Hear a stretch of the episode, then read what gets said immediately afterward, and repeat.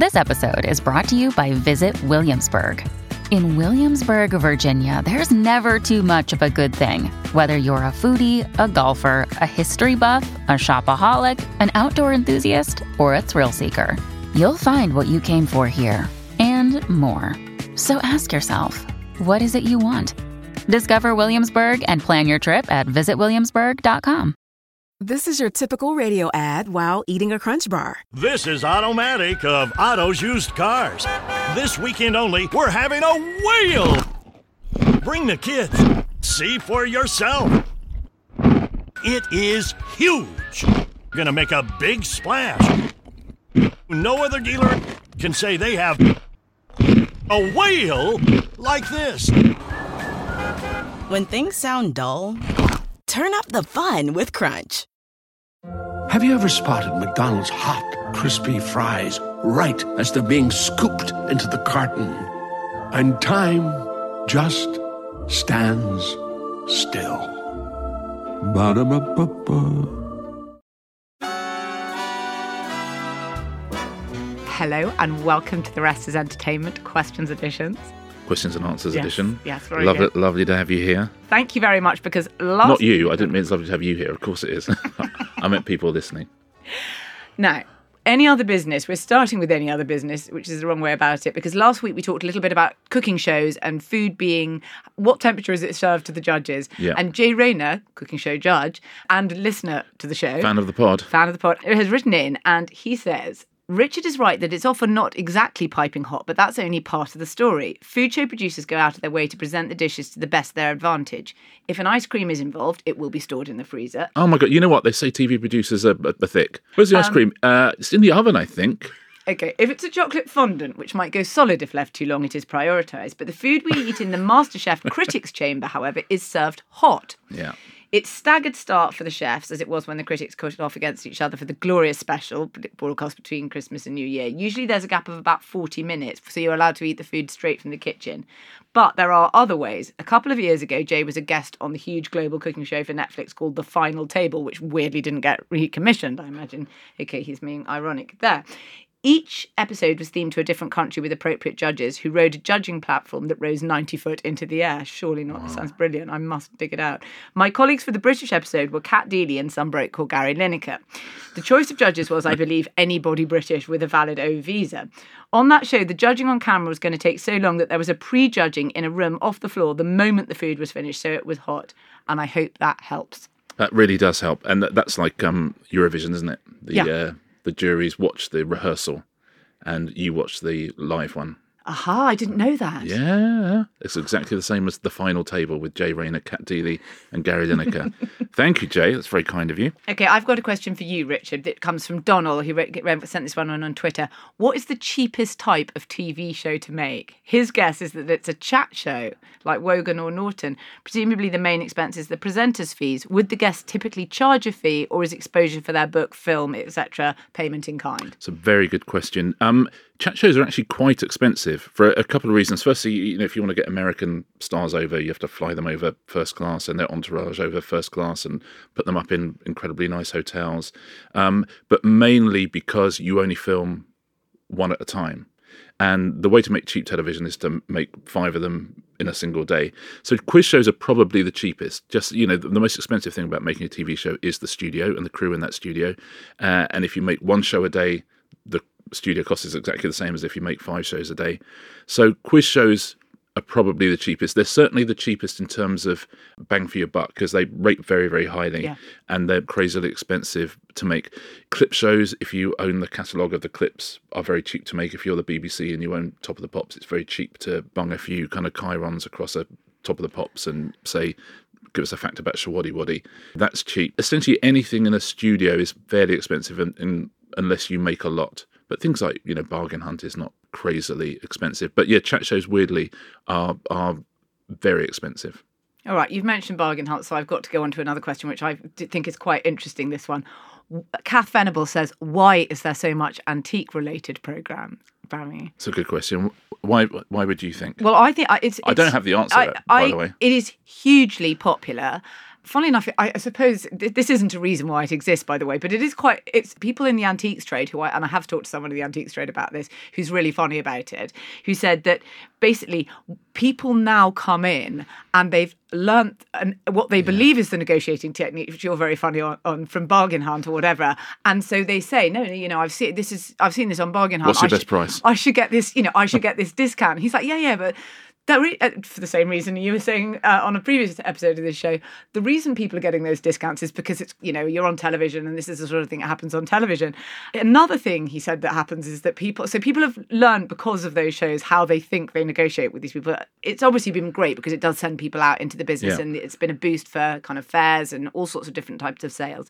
But also if people feel they have a piece that's similar to something we'll send photos of it and we'll say as seen on you know salvage hunters and therefore we'll expect the same price. And again he's like yeah the reason you're not getting the same price for the thing on salvage is because this happened on television. So it has whilst it's been brilliant for the trade a lot of people have had to sort of say yeah it doesn't happen quite like this off the television It's not exactly representative, and also, you know, it's uh, it's very hard to pick up three things retail and then sell them at auction for a profit. It's like insanely difficult, and it's, it's not necessarily the thing you do. But it's also one of those things. It's got an amazing hook. The, the key thing with formats is ask a question in the first five minutes, which is not going to be answered till the last five minutes, but that you want to know the answer to, and it's almost impossible to see someone buy like a brass plate for fifteen pound and not think, oh, I wonder what they're going to sell that for. you know, but it, this, it eats away at you. I was watching one where they they bought like this old bicycle with a with a shop sign on it, and they they'd really splashed too much. They paid 175 quid, uh, and I honestly I had somewhere to be, but I thought I, oh God, I'm going to have to watch to the end because I think they're going to lose money. I think that's crazy. They spent 175 pound.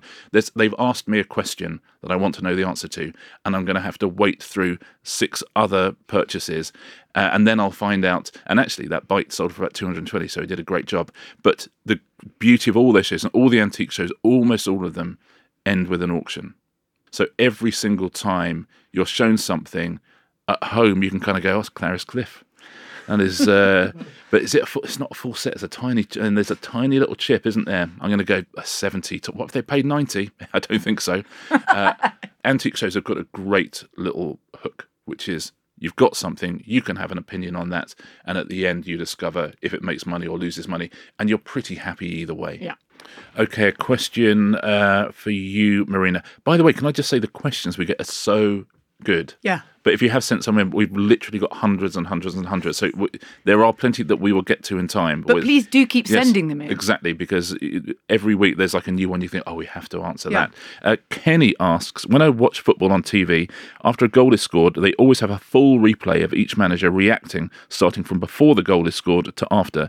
Does this mean it's the job of two people to each track only them with a camera and nothing else for the entire match? Well, I think this is a brilliant question. I'm going to come on to another little bit related to it in a minute, but some people connected with this podcast do have something to do with football. And so Dominic- we've been Dominic quite lucky. Sandbrook. Yeah. Like quite lucky to have Rory Stewart has given us this no has given us has given us this fantastic answer okay which is since the advent of Sky live matches have been covered by an increasing number of cameras including one which is called the reverse camera. So this is actually on the opposite side of the pitch that the normal um, broadcasters cameras are on. So you can't really show anything from it because otherwise it would look like all the players are running in the wrong, wrong direction. So the biggest job of the reverse camera is to get reaction shots from the benches and which are usually positioned on the same side as the main cameras. However, with the advent of the manager as a major character, which I sort of love, which is sometimes more important than players themselves. Main character energy. yeah, main huge main character energy. And the game's been up by broadcasters, often with two cameras covering the benches permanently. So that's why there's so many reaction shots. Now, a brilliant movie critic called David Thomson, who's uh, also a big Chelsea fan, and he wrote a very interesting book about television. And I really loved the way he talked about the evolution of football after it became essentially as it is now a television event because so many people obviously people have been priced out and it's most people experience in this country experience football as something that they see on television because it's very very it's much harder to get to the games now What's interesting is how that has affected what you see, which is that footballers have become like performers. Their celebrations are far more operatic than they ever used to be back in the days when it wasn't like this. So many cameras now track them. They know that they are being filmed and um, they are part of a system of slow motion and close ups, and it has affected how they behave. And they are far more operatic in the way that they behave, which is very interesting. What I find also very interesting is that now when I watch my son, if he misses, he turns really slowly away and puts his hands up to his head really slowly in that slow mo disappointment shot Amazing. that he's seen so many times. So I find it really fascinating the way it percolates down. I Also, I was literally just thinking as you were talking there, there, there, there was a thing they used to have on football shows, which has percolated in, into our culture now, which was the tense in which a, a, a footballer would talk about when watching their own goal back. Oh yeah, I've gone down the wing, I've crossed it, Lineker's headed it in. I was delighted, you know. So there's a weird tense, and now that's what they do on reality shows. If you watch The Traitors, for example, they will be showing a round table, and they will cut to someone in an interview going, and I'm thinking, what on earth's going on? The footballer's tense has come into The great TV shows. writer Jack Rosenthal used to call that the football continuous. It's as Yes. though it's always happening Yeah. while it while while we're all everything is happening now and always. Well, that's all American reality shows, and now UK reality shows are in the are in the footballers continuous. The Studio shows, by the way, it's, it's a similar thing. You will you will if you've got say two panels and, a- and a host, you'll have a camera which is called an ISO, which will constantly be showing the host, and there will be two cameras which are ISO'd on the two teams, so you get two shots, and then you have three roving cameras who are picking up uh, other shots. So yeah, you will often have an ISO camera which is just picking up the thing that in the edit you know you're going to need in football it's live but in a, in you know any sort of entertainment show it's just so wherever you are you can go via any of the people on the screen via ISO cameras and sometimes they're locked off which just means they don't even have a camera operator so people don't get bored Yeah. I worry about a camera operator just on an ISO camera Yeah. because that's not fun that's like that's like all day Here's another one for you, Marina. Stuart Patterson asks, What does it mean when on screen talent gets an executive producer credit? In the latest season of True Detective, Matthew McConaughey and Woody Harrelson both get credits, even though they don't appear in the show. What do they actually do for that? asked Stuart. Aha, well, okay, that's a good one. What, I, I don't know the specifics of this, but what will have been the case is that they were obviously the stars of the first season of True Detective. And in order probably for that show to get greenlit originally, you would have had to have had uh, two big names attached, and part of their the deal that their agent got them was that they would be named an executive producer. It's a to some extent a vanity credit, and they will take money probably, even though you know the new season, which I must actually look at. Apparently, it's fantastic with Jodie Foster in it, but it wouldn't have got off the ground had they not been Without them, attached. You'll see a lot of writers known as different types of producer. I'm currently working on an HBO show in which I'm an executive producer. It essentially means writer. There's some extra things you might do, but really, production in the sense that anyone from the outside would understand it is being done by someone who is a proper sort of line producer and will find the locations and will deal with the studios and the sets and the builds and all those difficult things. The thing you need to understand, I guess, about um, US showbiz particularly is this is unbelievably unionized. And so part of the reasons why writers are given sort of things like different types of, you know, you go down the credits, you get executive producer, co-executive producer, supervising producer, con- consulting producer, all of that can basically just mean writer.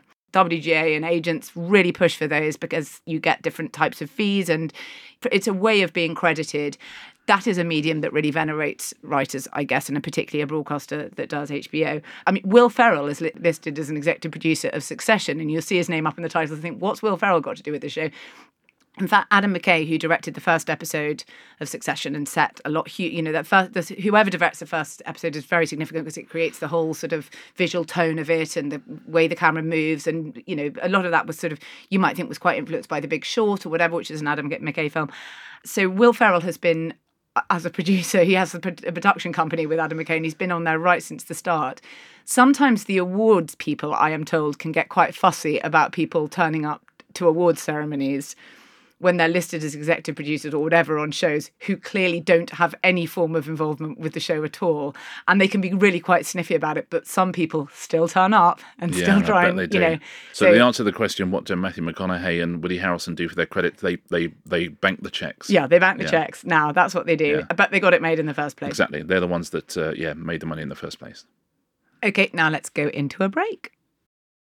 Want to be more active this summer? Sierra helps you save on everything from swimsuits to stand up paddleboards, tennis rackets to fishing tackle. And if that doesn't float your boat, we also have pool floats. Sierra, let's get moving to your local store, like now. Go!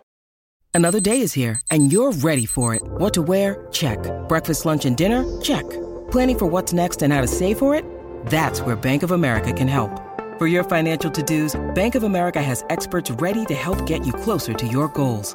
Get started at one of our local financial centers or 24-7 in our mobile banking app. Find a location near you at bankofamerica.com slash talk to us. What would you like the power to do? Mobile banking requires downloading the app and is only available for select devices. Message and data rates may apply. Bank of America and a member FDIC. When you need mealtime inspiration, it's worth shopping Kroger, where you'll find over 30,000 mouthwatering choices that excite your inner foodie. And no matter what tasty choice you make, you'll enjoy our everyday low prices, plus extra ways to save, like digital coupons worth over $600 each week. You can also save up to $1 off per gallon at the pump with fuel points. More savings and more inspiring flavors make shopping Kroger worth it every time. Kroger, fresh for everyone. Fuel restrictions apply.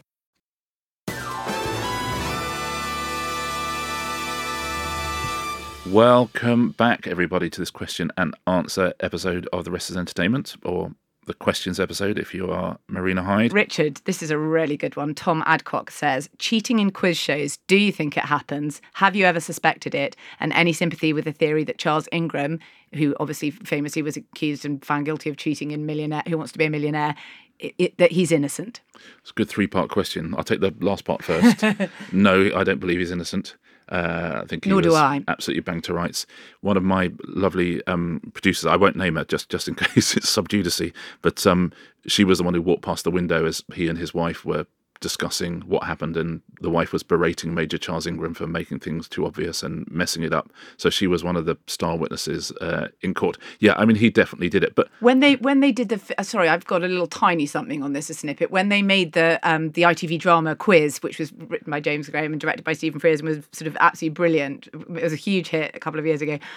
People from within Celador said they no longer think it was done by coughing, but they know he cheated. however it was done, yeah, he he he he definitively cheated. It's quite hard to cheat on quiz shows, mainly because you are mic'd up all the time and your sound is isolated to the booth. So if if we're presenting Pointless, for example, and somebody is talking, then we can hear it. On the Pointless Celebrities, people cheat non-stop. We we once had someone on, and I think Xander said, um, "Oh, um, you, you you need to stop conferring," uh, and she said, "We're not conferring. We're just talking about the answers." So okay, uh, but honestly, it's, occasionally it's it's, it's, it's it's it's like running a South London minicab office sometimes in in, in my ear during Pointless Celebrities because everyone's sort of chatting away. It's really hard to cheat. I would say it's. I guess you could hack into where the questions were. I don't know where you'd find them, and they are very siloed as well. You know, they're they're, they're sort of taken care of.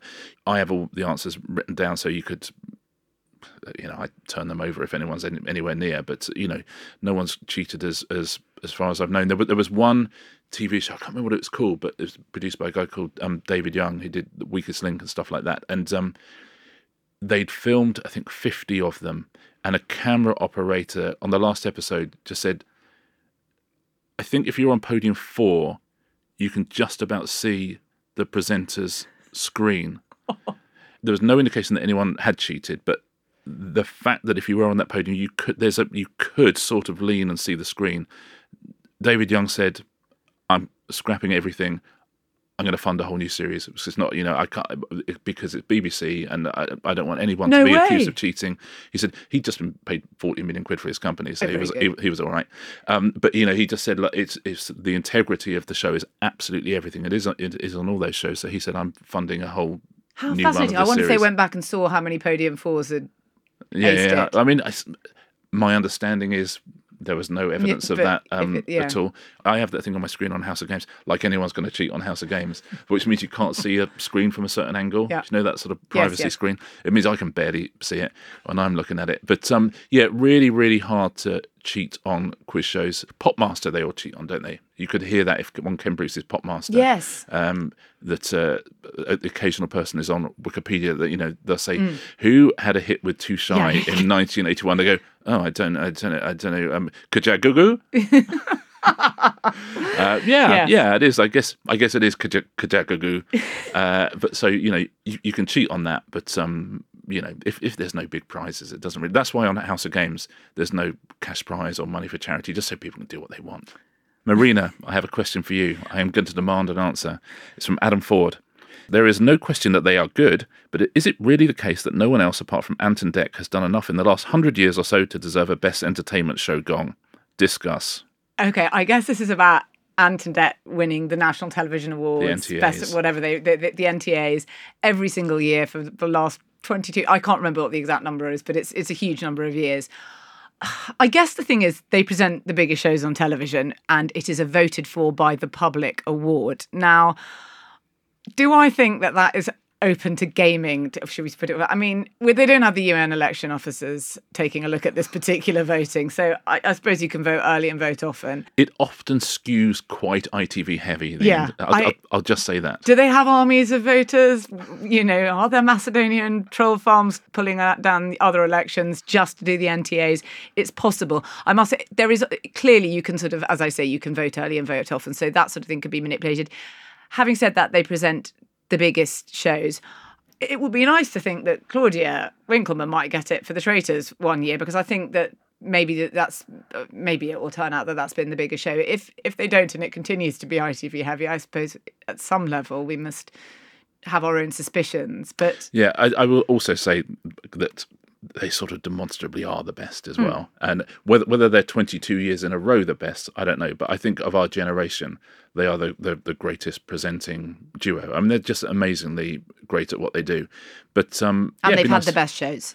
Yeah. And that it's it's very hard to get past those two facts. The best shows and the biggest rating shows. And once you have all of those, it's quite difficult to imagine in a voted for by the public award. In a sense, they're voting for the public every time they turn on to one of their shows. And that's why they are the biggest rated. Um, so I suppose it's but obviously the hegemony must be broken at some point. Exactly. Finally, you said it. Right, let's end with this question from Mary Wilson Brown. Given the surge in interest for darts and bringing back old shows, do you think we'll see Bullseye being revived? And if yes, who do you think will make a good host? Um, I mean, they did bring it back with Dave Spikey Yeah, as host. I mean, yes, I guess that a channel would bring it back. You know, it's like one of those things people, people always say, oh, they should bring back blockbusters. And you're going to go, yeah, they they brought it back like five times. Yeah. Simon Mayo did it, Liza Tarbuck did it, uh, Dara Ó Briain did it. Yeah. These shows that sort of come back and then slightly disappear. I think that probably it wouldn't have the mass appeal of a Gladiators for obvious reasons. It's some quiz questions and then some people throwing darts. So I would guess no. And That what we want, as we discussed before, is that what people really want now is people will love the series behind the scenes in darts. You know, the Yeah. sort of drive to survive of darts would be a much more fascinating thing. The kind of tastes have changed to some extent, and uh, people will love that. I think that will be very. I think that will be fascinating to see how that does actually. Yeah, but I, I, I don't think there's a rush to bring back Big Break or um, Big break. or, or Bullseye anytime soon. There's a there's an amazing true crime documentary which is called The Bullseye Killer, which is uh, a guy who appeared on Bullseye. So they just got loads of clips of him on Bullseye. Then he's a murderer. And you think that I don't, and the the Bullseye thing has nothing to do with the It's rest of it. causal. It's correlated, not causal. Yeah. Yeah, exactly. Jim Bowen was not Just involved Just give him a break. at Oh. any point. So you'll never beat you'll never beat Jim Bowen. And nor should you want to. Nor should you want to. Thank you so much for listening. Again, do keep the questions coming in. The rest is entertainment at gmail.com. We will see you next Tuesday for our regular episode. I hope you enjoyed this one. Yep, keep those questions coming in. Thanks so much. Bye-bye. Bye.